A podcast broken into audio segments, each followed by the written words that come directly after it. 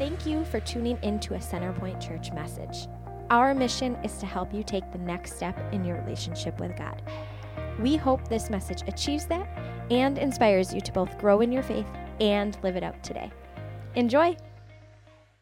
Welcome to Centerpoint Church. Thanks for braving the snow, like the one inch we have, but you're here. Yay, awesome. Uh, if you've never met me before, my name's Aaron Master. I'm a pastor here at Centerpoint. Um, if you've never been to a service before, you'll probably notice we're a bit different than a traditional church in our style.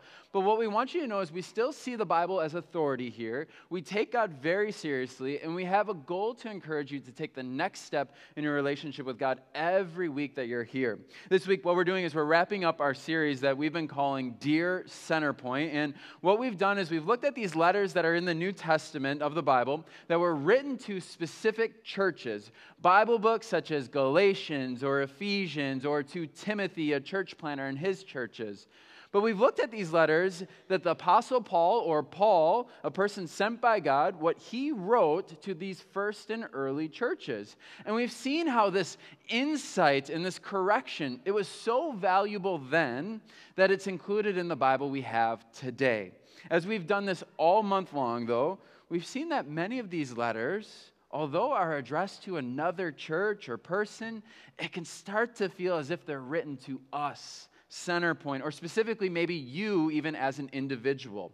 Paul addresses some of the ways of living and thinking and societal struggles and norms that they had back then, but I'm guessing you and I know I do, that we still struggle with and get sucked into today this series, it's, it's been really nice actually because it can seem as if the letters are indirect, like they're not really to us. And we get to learn kind of from afar from other people's mistakes without it feeling too personal. Don't you love that?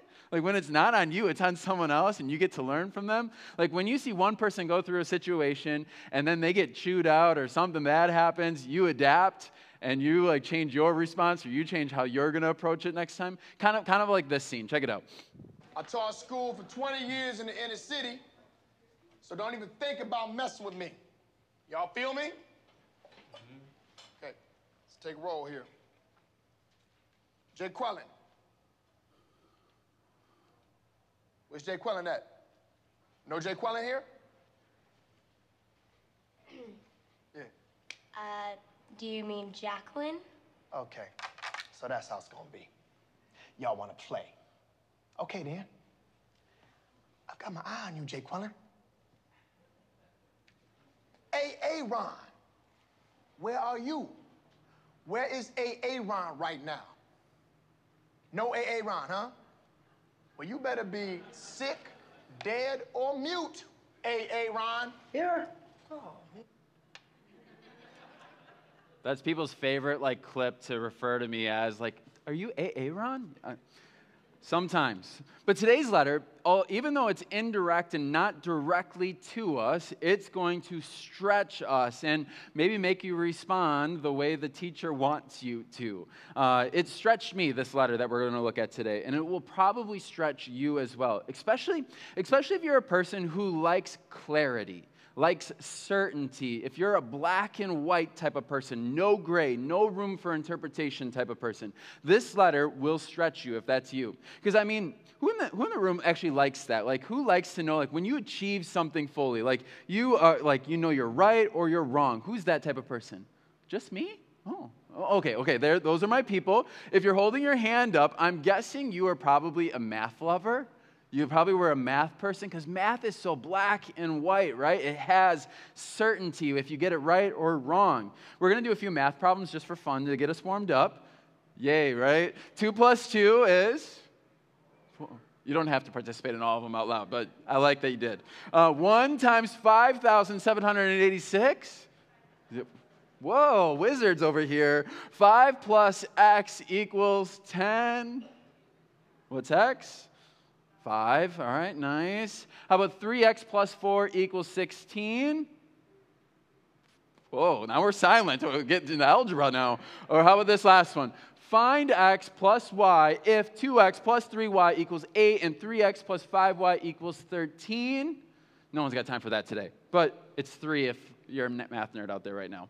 Anyways, math is just one example, especially in the early on levels in concepts where there's such clarity and certainty. And with it, you can just know if you got it fully right.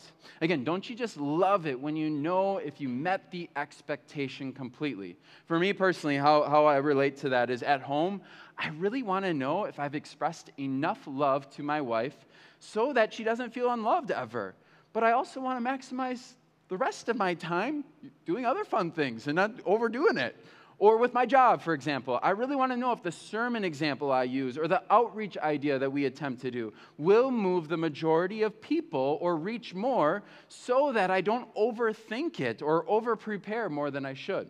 Or with my body, like what is the maximum amount of food I can eat on Thanksgiving right? Without feeling sick, and then the minimum amount of workout or fitness that I need to do to actually get my weight back to what it was prior.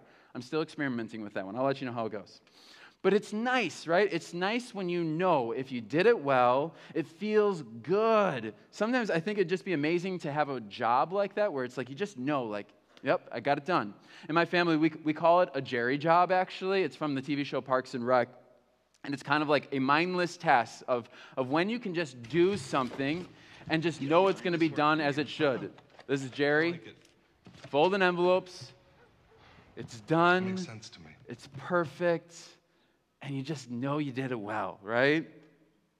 The reason I build all of this up is some of life and faith is like this, black and white, but a lot of life and living Christian like, it's not a Jerry job. And this is the type of situation Paul is speaking into in the letter to Philemon, the one we're looking at today. As we're about to dive right into it, I'm going to start by telling you the end goal of my message that you kind of like leave with. It's the summary of the letter we're looking at. And I want it stirring around in your brain all morning. And the statement is this You should give grace that is above and beyond what's necessary. Do you do that already? Like, do you want to give more grace? I mean, many of us want to do what is right, not necessarily less, but do you want to do more? We see Paul, the writer of the letter, he encourages us to go above and beyond what is right in this letter. And honestly, I think a lot of us would love to be known as an above and beyond type of person, but in the moment, we're usually not. So, in this it's a one chapter letter, we're going to see this encouragement from Paul and also a progression of how to get ourselves to be more like a person who goes above and beyond. So, diving into the content today, we can see that it's this letter. It's written to a man named Philemon, actually. Philemon is a person who had a church that met in his home. He was a Roman prior who was likely, likely met Paul, the person writing this letter, and was likely converted to Christianity by him. He matured to, in his ways to being a leader of the Christian church, and we know that Paul is writing to him from prison. At first glance, I'm sure Philemon, when he receives this letter from Paul, it's like, ooh, I got a letter from Paul. Yay. Like he's like excited. I can't wait to open this. And he's feeling all positive. Like, you know, you get letters like that where you're just like, oh, yay, someone wrote me a letter or sent me a text. Yay, I love this type of thing. Like, this is, I can't wait to see, read this. And you just like are in awe of it. Birthday cards or whatever it is. And then the opposite of like where you're like, eh, later, right? I'll, I'll, I'll address that later. I'm not working right now. Philemon, I'm sure, was really positive to this letter that he got from Paul. But then I have a feeling the content of it changes his mood. We're going to get into it. And FYI, it's only one chapter long and 25 verses. So it's a shorter letter, which means less to cover and hopefully shorter sermon. We'll see. Um, but yay. Uh, but, but since it's so short, we're actually going to cover every verse of this uh, letter, starting with verse 1. It says this Paul, a prisoner of Christ Jesus, and Timothy, our brother, who's writing these to Philemon, our dear friend and fellow worker, also to Apphia, our sister, and Archippus, our fellow soldier, and to the church that meets in your home. Grace and peace to you from God our Father and the Lord Jesus Christ. This is very Paul fashion to start with this. He butters people up, he starts with the positives. Have you ever heard of a compliment sandwich? It's where you say something nice in the beginning, you add your correction, and then you end with something nice at the end. Uh, I feel it was invented by Paul, right? I feel like it is based off of these letters that we've read over this series. Some of you maybe need to just take note of this strategy and start using it with your family, your friends, or whoever, myself included. But then it continues. It says, I always thank my God when I pray for you, Philemon, because I keep hearing about your faith in the Lord Jesus and your love for all of God's people. All right, Paul, we get it. Stop buttering them up. Like, what do you got to say? I pray that your partnership with us as in the faith may be effective in deepening your understanding of every good thing we share for the sake of Christ. Your love has given me great joy and encouragement because you, brother, have refreshed the hearts of the Lord's people. Okay, so this seems good and positive still, but it's kind of edgy. Like if you, look, if you look at it and study it a little bit, it's like a very passive aggressive approach to saying, make sure your faith is deep Make sure your faith is real and vibrant. It's like saying, if you really are a Christian, Philemon, of course you're going to want this deep faith. Of course you're going to want to do the faith things that I'm about to tell you. And that's kind of what Paul's laying on him. And then he starts with this Therefore, now if you were here two weeks ago, we saw that Paul said, Therefore, and it changes everything. And he says, Therefore, in Ephesians, therefore, since you've been saved by grace, you should therefore live differently. As you shouldn't say the same. You should become, uh, uh, when you, you shouldn't be the same as when you became a Christian. And we saw that in the letter of Ephesians. And we saw it was a giant word, it changed the whole meaning of everything. And it's no different here. He's saying, if you are one who wants or is deep in faith, therefore, Therefore, although in Christ I could be bold and order you to do what, is, what you ought to do, yet I prefer to appeal to you on the basis of love. It is as none other than Paul, an old man and now a prisoner of Christ Jesus. So Paul's pulling out the big guns here. He hasn't really given the therefore action yet. He's still building it by saying, I could just order you. I could just order you to start doing things correctly, but I won't. But I could. But I won't but I could, right? It's kind of like what he's trying. He's trying to threaten him a little bit. Although being passive aggressive does not seem to be the way of Jesus based off of my interpretation or full view of Scripture, nor it's not how we see Jesus handle conflict. It does kind of seem like the way of Paul here to be passive aggressive. Anyways, moving on. He says this that I appealed to you for my son Onesimus, who became my son while I was in chains. Formerly he was useless to you, but now he has become useful for both to you and to me. If I'm Philemon and I'm reading this or hearing this, I instantly roll my eyes and think, oh boy, what are you going to say next here, Paul? And with that, I want to pause this because we're actually already halfway through our letter. Uh, I know, right? Short sermon, short, short letter. But the story goes Onesimus used to be a slave of Philemon, who either robbed him or wronged him in some way and then ran away. Now, to hear a Christian could have a slave, it might like throw you off or make you twinge a little bit. If that's you, I want to remind you the Bible, it's an ancient book written by ancient people of ancient people. So back then, slavery was pretty common. Slavery, in the context of the Bible, in, in most scholars' studies, it wasn't based on race, but more on class. A person who was enslaved many times chose it, or it was a way of living. They had to choose it through maybe their, their poverty or debts or just a life situation. And they maybe chose it to be under a rule of someone else because it might be what's best for their family or for themselves. The abuse and the poor treatment of slaves, it didn't seem as common back then as it did maybe in the US years ago, but it still wasn't great. With all this said, I'm not trying to make excuses for slavery or why it's in the Bible, but this is all important to know because later on in this letter, Paul takes a stab at moving towards liberation of slaves. But, anyways, what you need to know is Philemon, a Christian, right, had a slave, Onesimus, who ran away and wronged him and then connected with Paul. As you can imagine, there was probably really great punishment if like someone caught your slave, right?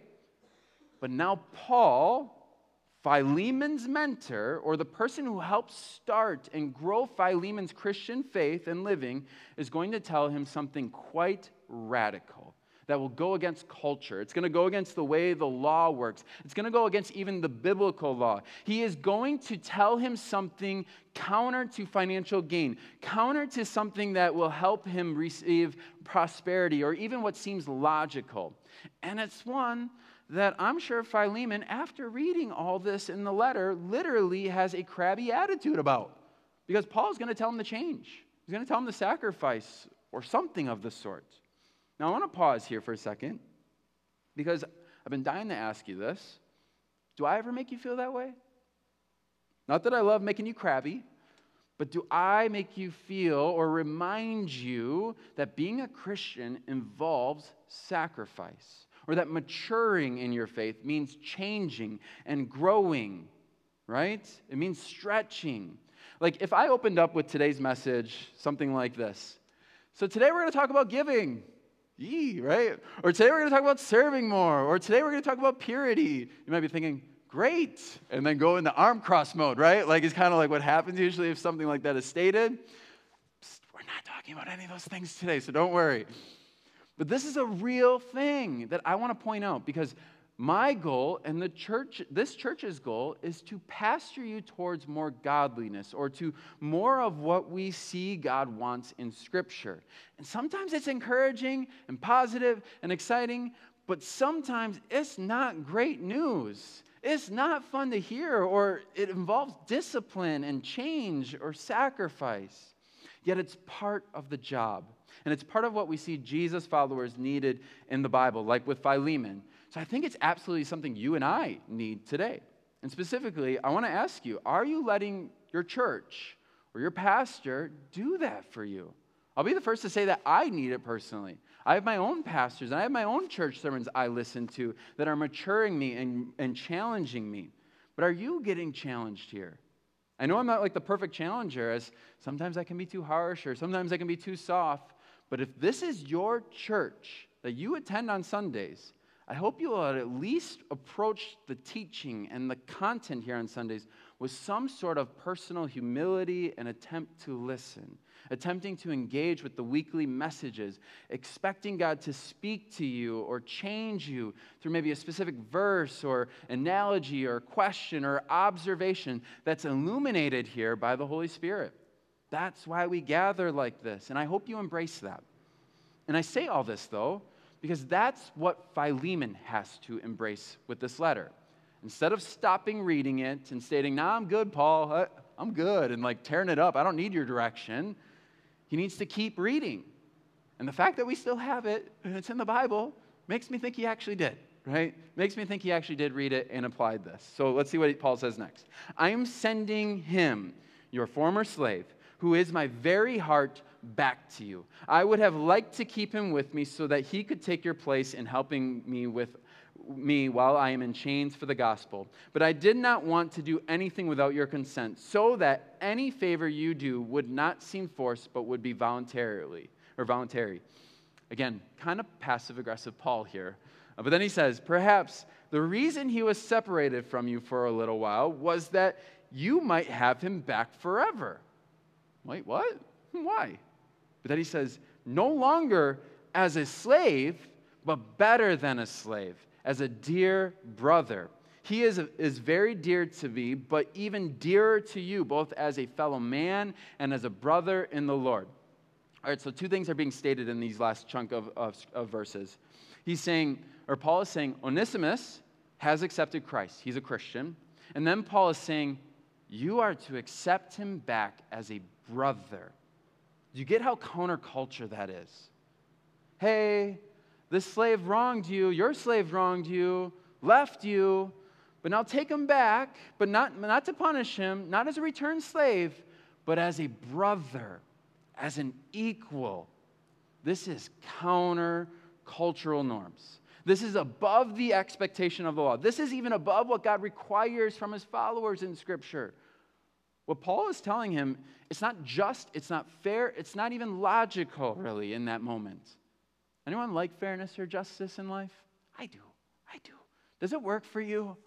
It doesn't seem to work for me. At home, we tried fairness and justice in our house, specifically in our marriage. it didn't work. It didn't work for us. Like, I tend to be the tidier one or the cleaner in our house, and I expected my wife to, you know, do her fair share. She doesn't. She doesn't. we tried to determine like this equal amount and fair amount of money that we'd spend. Like, you spend this and I'll spend this, and it's, it's the same, right? That didn't work because I like to spend money. I do. I'm the money spender. We tried to equally disperse like desserts and leftovers, like, you know, this is this half's mine, this half's yours. That didn't work because, like, the last four years, my wife has been pregnant and she's got cravings and stuff, and she eats them all. We tried to equally give each other massage or relaxation, like, uh, you do five minutes, I do five minutes, like tonight. Uh, that didn't work because some of us want it more often. Me. In our marriage, when we pursued justice and fairness, we chased what I coined as the scorecard. The scorecard. It's this imaginary card that keeps track of who's doing what, and it's making sure that things are fair. And it resulted in frustrating, a frustrating and unfulfilling marriage for us. Maybe it works for you and your spouse. That's great.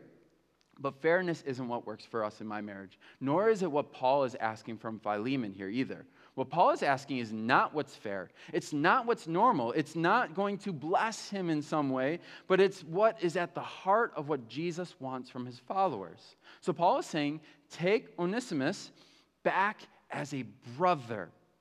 And then Paul gets really direct. He says this So if you consider me a partner, welcome him as you would welcome me. If he has done you any wrong or owes you anything, charge it to me. I, Paul, am writing this with my own hand. I will pay it back. Not to mention that you owe me your very self.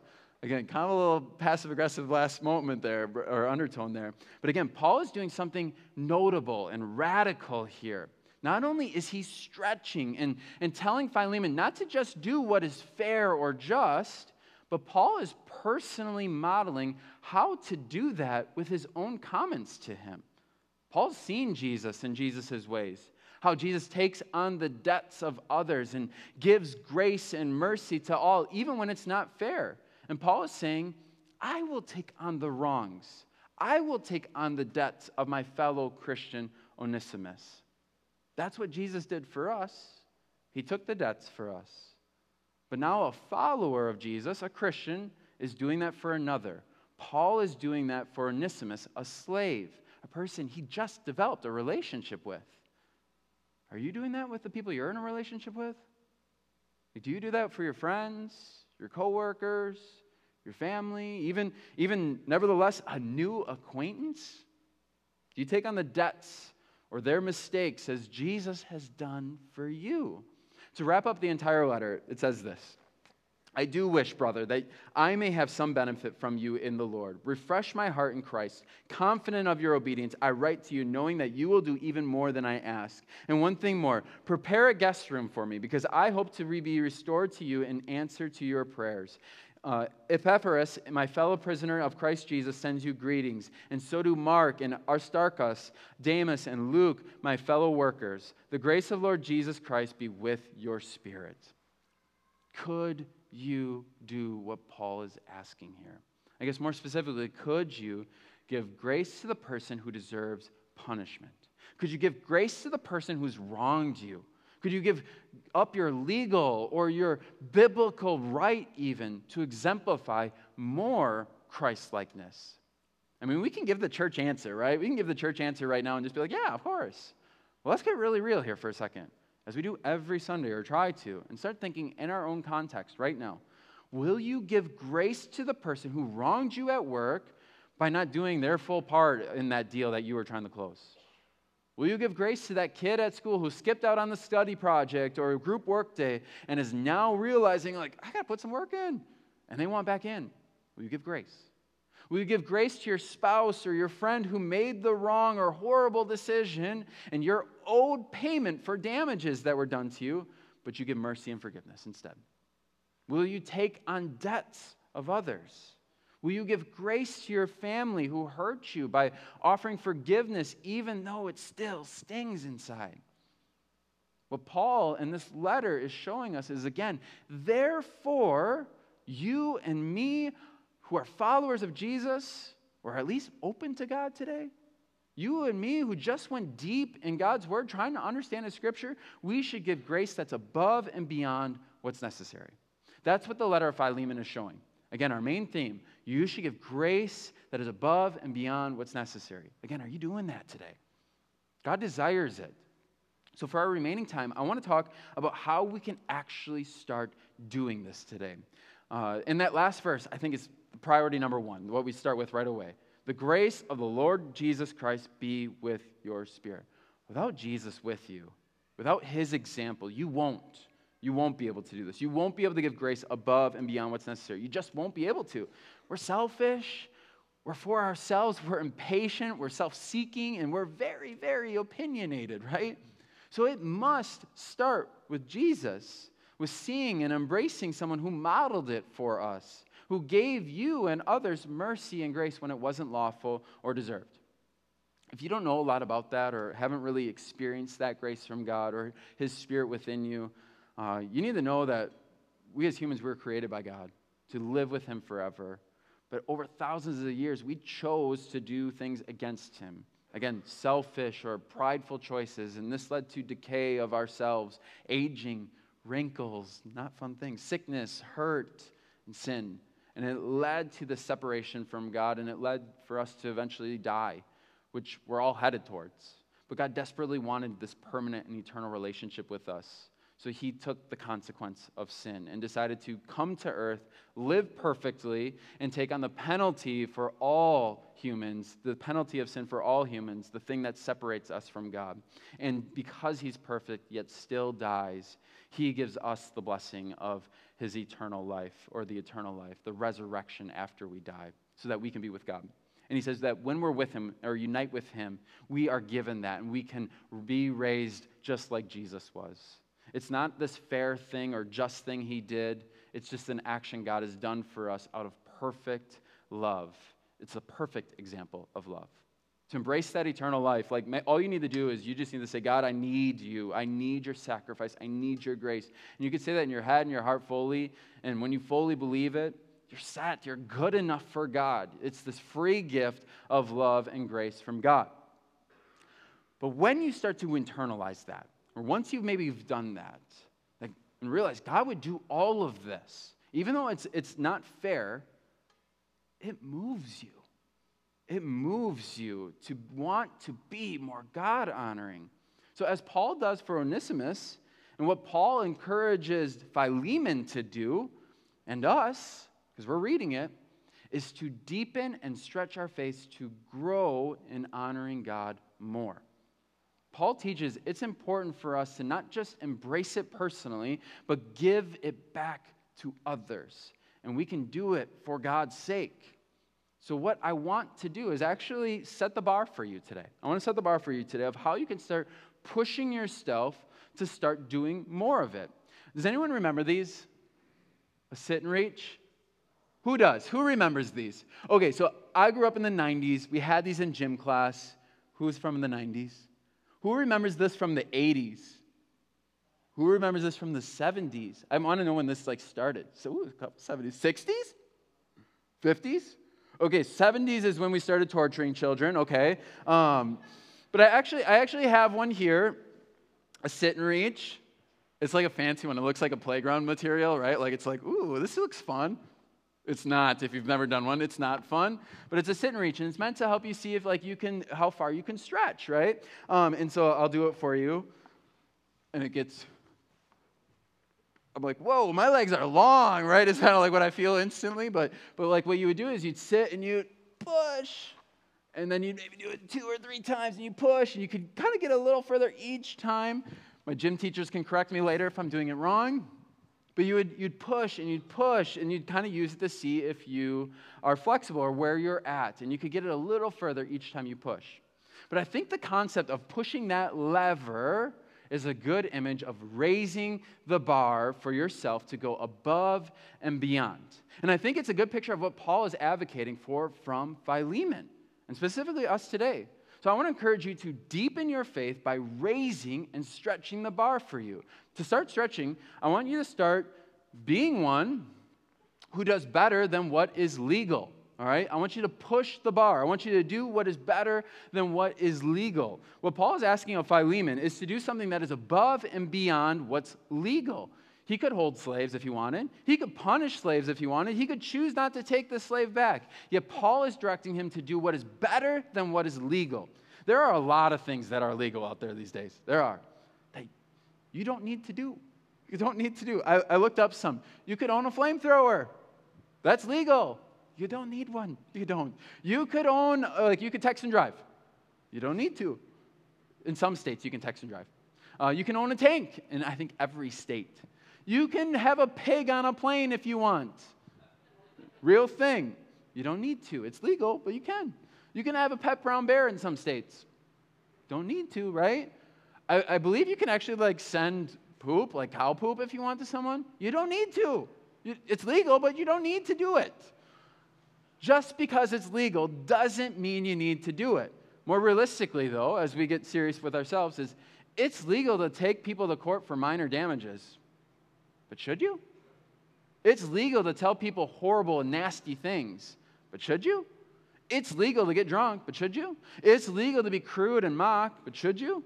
It's legal to cheat on relationships, but should you? Just because it's legal doesn't mean it's what you should do.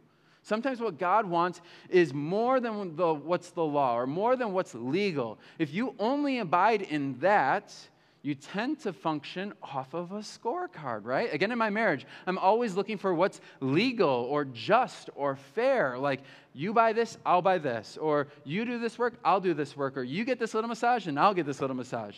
The scorecard is legal binding, but the scorecard isn't loving. It's fair, but love displayed by Jesus isn't fair. God desires his people, his people who are desiring to be his leaders and representatives, to be above reproach. 1 Timothy 3 2. Therefore, an overseer must be above reproach. He wants you to be above and beyond what's normal. He doesn't want you to just stick to the law. He wants you to keep pushing Christlikeness forward. Honestly, this is kind of how, how God, I think, has gotten what he's wanted throughout history. I've heard it displayed kind of this way before. Uh, picture a football field. Let's say Lambeau. Who's Ben? Oh, it's so awesome, isn't it? Uh, but but here's Lambeau. Here's kind of a view of like the the um, field, and you have like the yard lines, right? You have the yard lines there. Laws that we have are kind of like a step towards the touchdown. It's maybe at the 20 yard line or the 30 yard line, right? And it's like getting you a little closer to the touchdown. It's the start as you think about what's going on in your life, what is something you need to do that's above and beyond what is legal, that gets you started towards the touchdown? If we go back to Philemon, it was legal back then to have slaves and to make them pay if they wronged you. Yet Paul's words or God's scripture is meant to move that football down the field, to move Philemon, and I think all Christians towards liberation of people. Which gets us to the next point. If I'm back to my sit and reach and I'm at my next point, I'm still reaching. I did it one time and then I do it again, I can usually get a little further, right? You can push it a little further. And this next one is if we be one who does better than what is quote unquote Christian. If you're a Christian, the Bible is your direction, it's your source, it's your way of living. Everything Paul is saying Philemon should do is at the baseline of biblical direction, the baseline for how we are to treat one another. Take him back, see him as a brother, give him a role, is what Paul is saying. Paul is pushing Philemon to go beyond the rigid law, beyond even what God's recommendation or specific biblical teachings say that a Christian should do for others. Do you get why? You get why he's doing this? Well, have you ever like have you ever talked to like an artist, for example, and you like started to talk with them, like a really amazing artist, and you started to realize they've put a ton of hours in and preparing and thinking about their painting and planning and starting over and over. Or maybe a chef, like who is just like in the kitchen hour after hour, cutting and tasting and dashing the smallest of ingredients, hour after hour, trying after trying or a hunter, right? Hunters are well, they're so passionate about tracking and putting the stand in the right spot, tracing and watching and studying so that they're ready for the big day. None of those things are mandatory to be a hunter or a chef or a painter. They're not the things that necessarily like make you like they're not going to be a guarantee to make you a, a great painter, chef, or hunter. Just like doing above and beyond what God, going above and beyond for God, it won't make you any greater to God in His eyes. But what I've noticed is painters who stretch themselves, hunters who stretch themselves, chefs who stretch themselves, they tend to be the ones that stick out. They tend to be the ones who are experienced, who have gone through the highs and lows and are still at it. They are the ones who have trained. They're the ones who are growing and maturing. They are the ones who are above reproach. They are the ones who are pushing the ball forward, getting closer to the touchdown that brings the win. I don't know about you. I don't want to just be accepted by God. I want to stick out for Him. I want to bring Him honor with my life by doing above and beyond what is required of him. Because when you do, it tends to push God's agenda further. Because when you see that painting or that food or that giant deer that that person got or whatever, that was the end goal, you're inspired by it. You're inspired. If we go back to Philemon, Paul is encouraging him to not just be good, but to inspire, inspire others. Before we go any further this morning, I want to ask you are you good or are you inspiring with your faith? For you, is your marriage inspiring in, in how you forgive and talk about your spouse respectfully with other people you're around or, or who you work with, the guys or the girls? Like, do you talk, do you talk like respectfully about your spouse with them? Is, it, is your marriage inspiring? Is your generosity inspiring? How you give or donate? Is your service, your, how you serve, inspiring and how you assist others? They see what you do often and they're inspired by it. Is your time at church, like when you're, when you're with volunteering in certain areas, is it inspiring, getting other people to want to be on board? Paul, by his instruction to Philemon, is saying, don't just do good, inspire. And I want to believe Philemon did. I want to believe he did. We don't really know, but what we do know is slavery today is diminished, right? It is still around in some areas, sure, but could Philemon and his actions towards Onesimus not just been good, but inspired? Like maybe inspired others to treat their slaves in a liberating way also back then? It's a powerful thing. I mean, I think, I think of the people in our civil rights movement who didn't just do good, but inspired others. They didn't just do what was legal. It's not just what was expected biblically, but it was pushing towards the, the forward, the pushing towards the touchdown. It kept the ball moving towards the end zone. I want to keep us moving forward with one last thing as we wrap up to keep stretching us, and it's this one Be one who seeks what is Christ like. Jesus' actions were necessary, above, they weren't necessary. They were above the law. They were above what is biblically required by anyone, the actions that he did for us. Jesus goes above and beyond. I want to say be one who does better than Christ to kind of match the other ones. I think that's like heretical, maybe to say, so I'm not going to say it that way, but, but I don't know if it's even possible to be fully perfect and give literally everything up for a fully imperfect person. But I want to ask you can you take a step towards that this week? When you look at what's happening in Philemon, you can see Paul is pushing the line for him and encouraging a push of the line to be Christ like. But Paul isn't just one who talked and spouted it off. Let me remind you what Paul did. What Paul did for Onesimus. Paul took that slave in. Paul takes him in as a brother. Paul speaks on his behalf. Paul encourages others to take this person in, and Paul says he will take on the expenses and damages of this person. Paul is modeling Christlikeness, and he's treating others above and beyond. And he's not only modeling it, but he is, in this letter, encouraging it from people.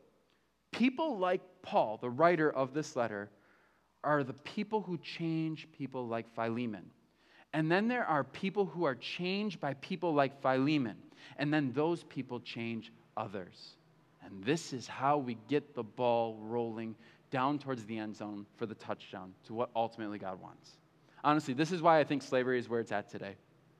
It was always God's intention for brothers and sisters of all races, all nations, all socioeconomics to live in harmony as equals. It just took time to get there. Today, you wouldn't make fun of a first grader for not knowing algebra or some of those harder problems we did. But as they mature and grow, just like us or people mature and grow in our faith over generations, we can eventually get to the end goal of what remains true to Scripture and what ultimately God desires. And in Philemon, I think specifically Paul is speaking to the forward movement of liberation of slaves.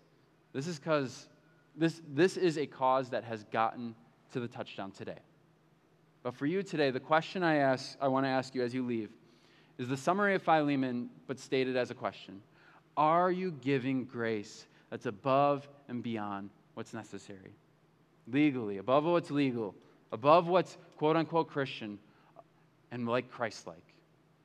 This week, will you give grace above and beyond to your crabby neighbor? Will you give grace above and beyond to that coworker who, who skipped out on helping? Will you give grace above and beyond to that family member who is horrible but has changed? Will you give grace and above and beyond to that person you can make pay, but you choose not to?